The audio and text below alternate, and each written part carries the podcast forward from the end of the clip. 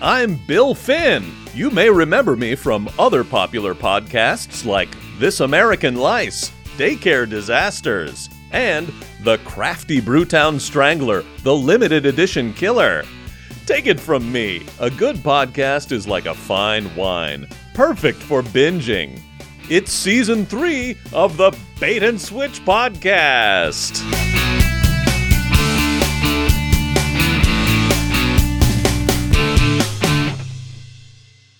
Welcome back to the Bait and Switch podcast.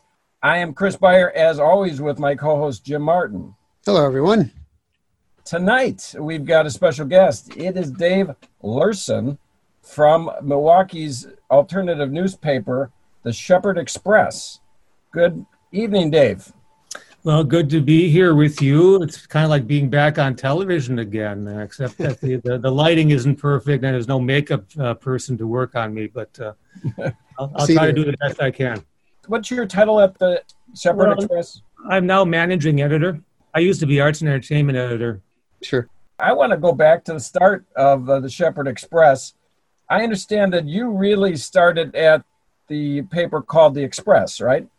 Yeah, the Express was something that I did after graduating high school in 1978 with Kevin Kinney. And Kevin Kinney went on, he left town, went to Atlanta, formed a band called Drivin' N' Cryin', recording artists. They're still active today. So Kevin and I met in study hall uh, when I was a senior at John Marshall High School here in Milwaukee. We shared an interest in punk rock, which was a whole new thing at that time. We decided to start a one of the earliest punk fanzines in Milwaukee, which became the Express real quickly. The motivation for me at the time was this all the rock critics in Milwaukee were old people. They're 30 years old or something at that time. That seemed really ancient to me. And I thought that 30 year old people had no business trying to comment on the music of my generation. So uh, I thought that since nobody else was doing it, I'd uh, do it myself. Actually, we talked that we might have a connection here. My brother was in a band back in the early 80s. The Modern Values. Do you remember that band from the oh, early yeah. 80s? Yeah. yeah. With uh, Dean Schlabowske. Mm-hmm. And he's gone right. on to the Waco Brothers down in Chicago, I think. He hit the big time, left town. That's what, at one time, you thought you had to do that to hit the big time. But uh, I'm happy to have stayed in Milwaukee. I dreamed of going to New York, and I went there, and I realized after about two hours that Milwaukee would be a, a more fitting place for me. More opportunities for somebody like me in a smaller city like Milwaukee, but a city big enough to afford many opportunities. I mean, Milwaukee was never a cultural wasteland. Milwaukee always had something going on at every point. And but the competition of a city like New York was uh, very daunting. And you know, I'm I'm glad I stayed on in Milwaukee. But some people left and and and made a good career for themselves.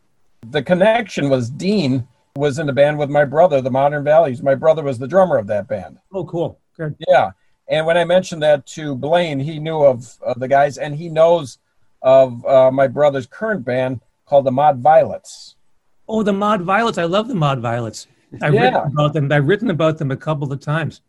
Yeah, my brother's the drummer, along with uh, what Mark, Mike, and Russ. Right. Well, two degrees of separation here in Milwaukee. Yeah, yep. right. Not too far. Now you mentioned your partner at the Express, Kevin Kinney, his band that he founded in Atlanta, Drivin' N' Cryin', they're kind of a mid-range success. You know, they they had some hits, kind of a southern rock type band, right? Well, sort of southern rock, real good songwriting from Kevin, who evolved into a really an excellent lyricist and songwriter. Southern rock, I mean, I, I, would just call them a really good rock and roll band. Southern rock, I, I think of Marshall Tucker or something like that from the 70s, Elvin Bishop and stuff like that. So, no, they don't really sound like that. They sound like a good, good rock band. How about uh, one of their members was in a version of the Black Crowes, maybe a band kind of like the Black Crowes a bit? Yeah, I think so. Yeah. yeah. So, no, they've had a good, good history. They put out an excellent album in 2019, and I think they're going to continue on for a long time. So, you were the, the Express side.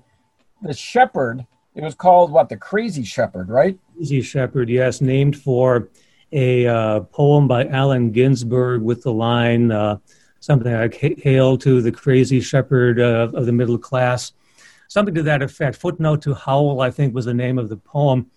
And it was founded in 1982, several years after the Express was going, by a bunch of UWM students as mostly a, I guess, political satire publication at the beginning, almost sort of pre onion in a way, as far as what they were trying to do. Okay, and then you guys merged. Yeah, I had nothing to do with that. I mean, I, I actually left the Express in the early 80s. I, I spent uh, 14 very busy years writing for the Milwaukee Journal, and I, I, did writing for Milwaukee Magazine. And in 1987, when I had when I had nothing to do with the Express or the Shepherd, the two parties merged, which was a very smart idea because you know Milwaukee really can't sustain innumerable numbers of media outlets. So it was a good idea. They did that uh, Shepherd Express is a, is a peculiar name, and people wonder is, is it a, a evangelical Christian trucking company or what is Shepherd Express? I mean, it's, a, it's an odd name, but you know, we live in the era of Google and Yahoo and Amazon, so I think Shepherd Express sounds just about right for the 21st century. I got a new idea for a name. You call it Shepherd Immunity. Shepherd Immunity, yes. Um, well, we, we have survived, so maybe there is something to that. Yeah. So anyway, now you work for the uh, the journal. You said what were you writing there?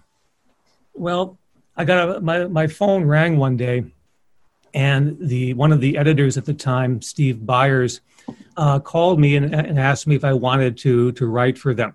And I think that their idea was I was going to cover all the real young hip stuff uh, circa 1981 and so I was happy to do that, but I was also happy to become a generalist for them. I ended up doing writing about everything except the news and business sections. I did a lot of writing for the old Green Sheet, if you remember that. Oh, yeah. Human interest stories. I did an article about a man who collects pencils, and then a man who collects pencil sharpeners and did you bring the Did you bring the pencil guy and the pencil sharpener guy? Well, they were, they, you know, did you? The pencil guy was really alarmed to learn that there was a pencil sharpener collector. Seriously, this is somebody collecting the thing that destroys objects of value to him. So he was just very flipped out by that.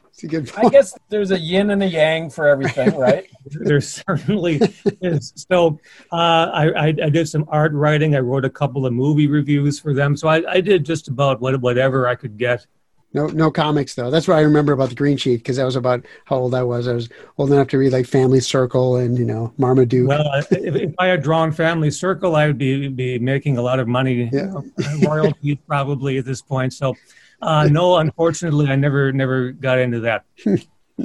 and then uh, there was one more merger I noted that uh, there was a smaller tabloid again, the Metro, right? Oh, the Metro, kind of a uh, leveraged takeover in a way, as it turned out, and so we took it over with the the idea that, that there really can't again there can't be two weekly alternative newspapers in Milwaukee. There just isn't enough business out there to support two of them. And so yes, we, we merged the two together and after a short period of time killed the Metro name. Shepherd Express Metro, that just even complicates the name more it doesn't roll easily off the tongue. It, it suggests all kinds of weirdness to me. So anyway, we're as happy to dump the metro part of it and just continue on. Makes sense to me. Yep. What is the Shepherd Express known for? I, I like you said, it's alternative. I'd say progressive. Right. I mean, the word alternative, uh, you know, I don't know what that word means exactly anymore. I mean, that, that's been a very commodified, overly merchandised term, meaning whatever you want it to mean to get away from that word alternative, let's talk about progressive. I, that's one of the three things that we do really well. Uh, we have a particular political slant that nobody else in town has. We tend to champion so called progressive causes. And, but what, what does that mean to be progressive? I think it means that you have a sense that there is a possibility that the world we live in can be made a little bit of a better place nobody else is doing it here in town. So we have the lock on progressive editorials and a progressive slant on the way we cover the news. So that's one thing we do. We've always been a music paper. And going all the way back to the express end of it, uh, we've always been known for covering local bands in particular, but also national acts coming to Milwaukee. And in recent years, we've become a very comprehensive guide to the performing arts and visual art in museums and galleries here in the Milwaukee area. So we do those three things. Very nice. So you, as the managing editor, what do you? What is your job then? My job is to read, edit, assign, and to some extent write everything that goes onto our website and into our monthly magazine. And so the writing part of it, I, I tend to cherry pick uh, and do the things I, I, I, enjoy doing most. But sometimes, I, like any other job, I get stuck with stuff that's less interesting. We have a very small staff at this point, but fortunately, I've recruited a lot of freelancers over the years, and much of the content is freelance generated. I like getting ideas from freelancers. I also assign things to them. And so it's a back and forth kind of editorial editor writer relationship. Sure. The big uh, newspaper in town, the Milwaukee Journal, that you did do work for, they stopped doing editorials, right? When did they stop doing that? Oh, I don't know exactly the date of that, but let, let me say something about that, though. I was very fortunate in bailing out of the Milwaukee Journal about two months before the merger with the Sentinel was announced. I can't claim to have known that it was coming, but I decided to take up the job of arts and entertainment editor at the Shepherd Express because I thought there was more of a future at that point in what a weekly newspaper did than a daily newspaper, which I think was being less and less read even at that time. So when the Journal and the Sentinel merged, I think that it was done in a very terrible way. There was probably a, a good business reason for merging the two of them together. They're owned by one company anyway, and they could um, uh, economize on expenses. But they, they managed to get rid of many of their best people in terms of, of how they merged the two together. They ended up with a kind of bland, middle of the road editorial position the Journal used to be the liberal paper in Milwaukee. The Sentinel was the conservative paper. And they ended up being some kind of uh, vanilla pudding with a couple of almonds tossed in for flavor. So I, I think I, I would say they deserted the editorial realm a long time ago. You wanted to be involved in a paper that took a stance. Yes, I, I did because I always saw you know myself as a kind of activist journalist my roots actually go back even before the Express. I was a 16 year old kid working for an underground paper here in Milwaukee called the Bugle American. That's where I got my start, and that's where my primary influences came from. And this was a paper that, that thought it could, the things it wrote, the things it publicized, have a, a positive impact on, on Milwaukee in terms of changing the city and broadening uh, social and cultural outlooks. So this is where, where I was always coming from. As a writer for other publications, Journal, Milwaukee Magazine, or whatever, naturally I modify uh, what I do to fit the, the context. But, you know, inside, underneath all of it, was my desire to try to promote the things that I think are important and meaningful. And it, it's hard to do that in a large corporate environment like the Journal. Yeah, although I'm going to say I was given a great deal of freedom there. I mean, I took assignments about many things I had no interest in particularly, but I did have a weekly music column for many years, and I was able to write my own ticket covering some very obscure things that, that you wouldn't think would be in a daily newspaper back in those days. Nice, like pencil guys, pencil sharpener guys. Well, no, that, that was an assignment. I never would have thought of the pencil collector as an article. How are those guys doing today? How about a follow up? Yeah, follow up. There you the go. Pencil collectors, I don't know. I guess uh, you know the, those are, are, real nostalgic items now. I mean, people don't use pencils very much anymore, do they? But that's good if you're no. a collector because you, you can find them in pristine shape then more easily. You know, Dave, we'll give you a second to grab a pencil to write these ideas down because these are gold. I've got I've got a pen here. So. Not, not, good enough. Nope. You've taken some people over from the journal, including yourself, uh, Joel McNally writes Joel, for you guys, right? Yeah, Joel Joel McNally was actually the editor of the Shepherd Express for a couple of years back in the late 1990s. His coming on board was a real milestone for us. And Joel is now living in Virginia, and he emails me, emails me his column every week, and it's a great column. It's one of the foundation stones of our news section. It's the kind of thing that seems to have spanned many generations. Joel is a, a generation older than I am, but people, you know, two generations younger than me tell me that they read his column. So I think it, it remains one of our, our, you know, great successes having him on board. He was known for being one of the edgier columns in the journal. Well, he had a very funny music column for the journal for many years. He kind of got started there the same way I did. He was young. They said, "We'll give this kid music to write about. He knows about all this weird stuff." And so he did that. But I think that he always really wanted to become more of a political commentator and social commentator. And after a while, they let him do that. And he was extremely controversial in that role because he wasn't afraid of busting people's balloons and tweaking a lot of uh, you know commonplace attitudes that people have. What about Art Kumbalek? Is that how you say his name? Art Kumbalek, yes. Art, Art Kumbalek uh, was never at the Milwaukee Journal, to be sure. He was. Right. Uh, he actually began uh, as a columnist for. You know, my, my history is very complicated. I had a, sh- a short-lived, for a year or two, monthly uh, newspaper called Loose, and Lewis was pri- primarily music oriented. This was mid 80s. And Art Kumbalek was a stand up comedian in Milwaukee. And we identified him as, as being a, a potentially funny regular columnist. So he began there and very soon migrated over to the Shepherd Express. I was going to talk about funding, I guess. So you guys are, are primarily funded by um, uh, advertising, I would imagine, right? Because it's a free paper, it's a free magazine. So, so what do you advertising? And then there are uh, some type of little subscriptions you can buy, actually, right? Well, right. We, we anticipated the free model of the internet by decades by by giving the paper away free. I Right, mean, right. the idea there, and, and it, it worked pretty well, was that if we give it away for free, the circulation will be much higher than if we tried to sell it. The higher the circulation, which we have, have always had verified by outside auditors, the more the circulation, the more advertising you can sell. Because if, if you're selling uh, 100 copies of a newspaper you know, per week, you're not particularly attractive to many advertisers. But if you're giving away 50 or 60,000 copies a week, then you have something you can take and say, look at this.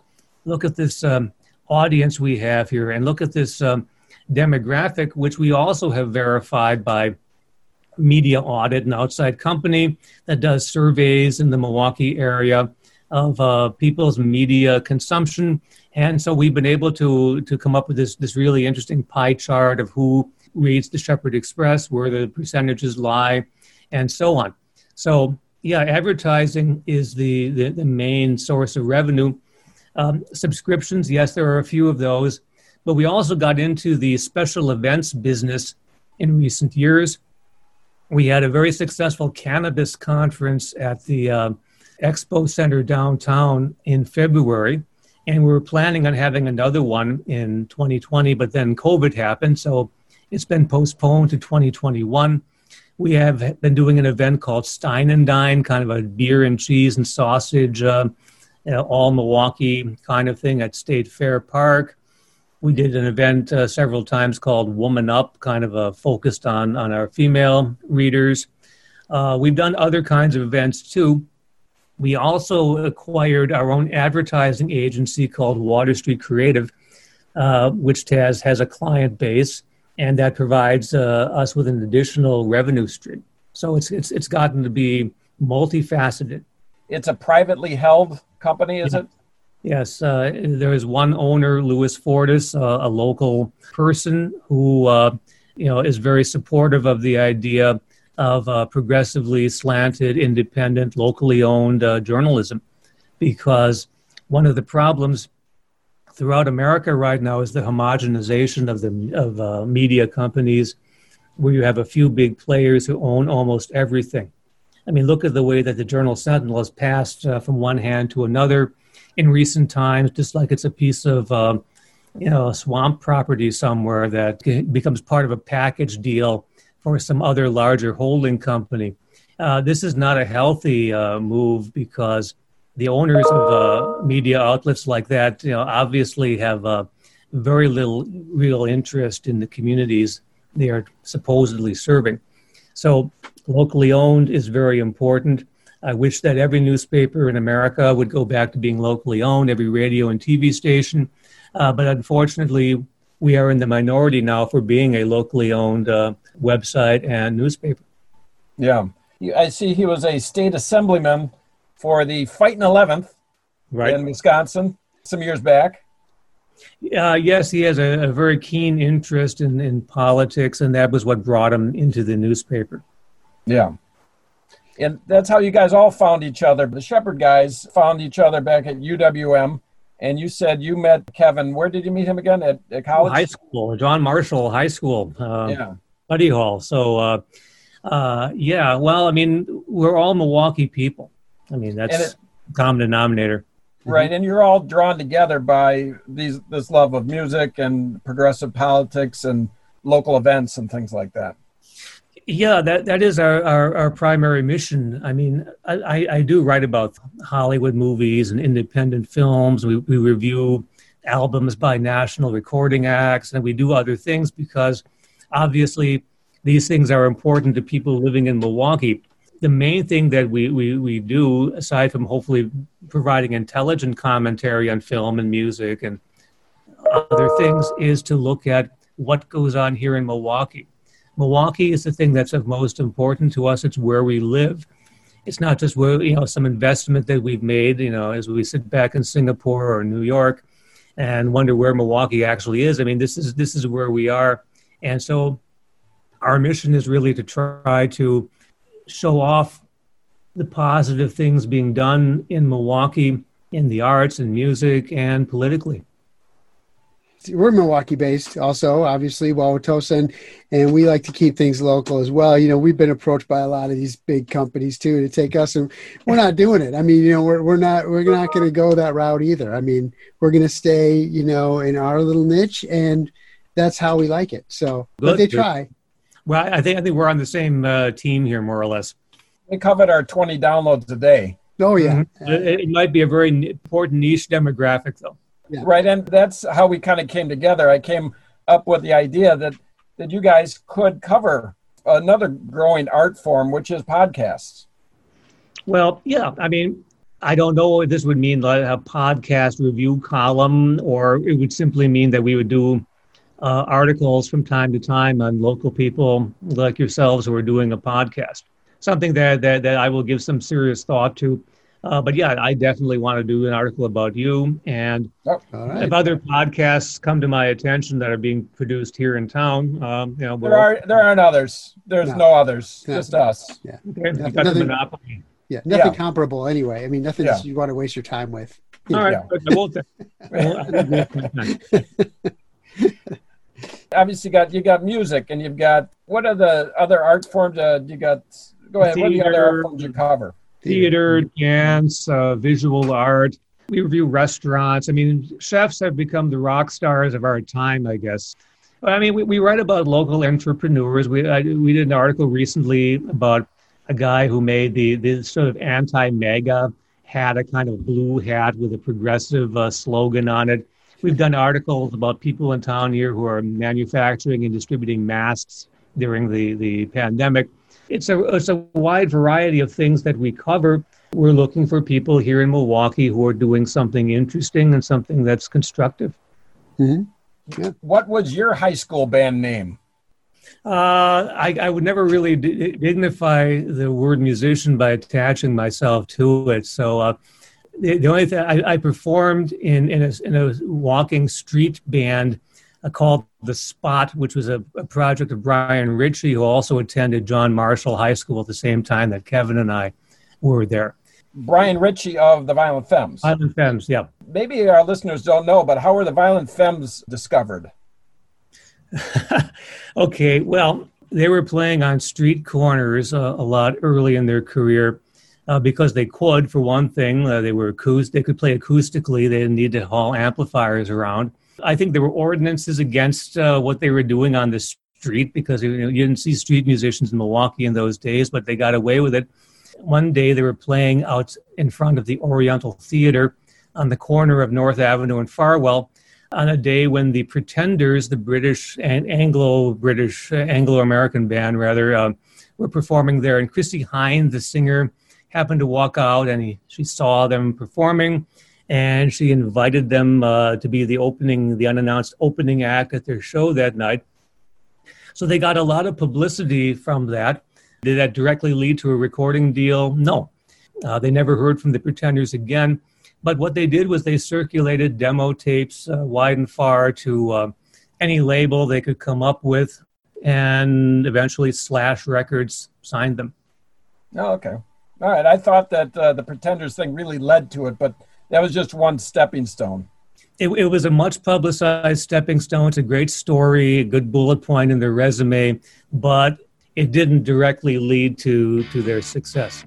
Okay. Well, hey, this is the end of the first half of our podcast. We talked about the Shepherd Express, the founding and and the history of it. In the second half, we're going to talk about the future of your publication going forward. Okay, sounds good. All right, so let's take a little break and we'll come right back. Join us next time on the Bait and Switch podcast for the conclusion of our interview with the managing editor of the Shepherd Express, Dave Larson.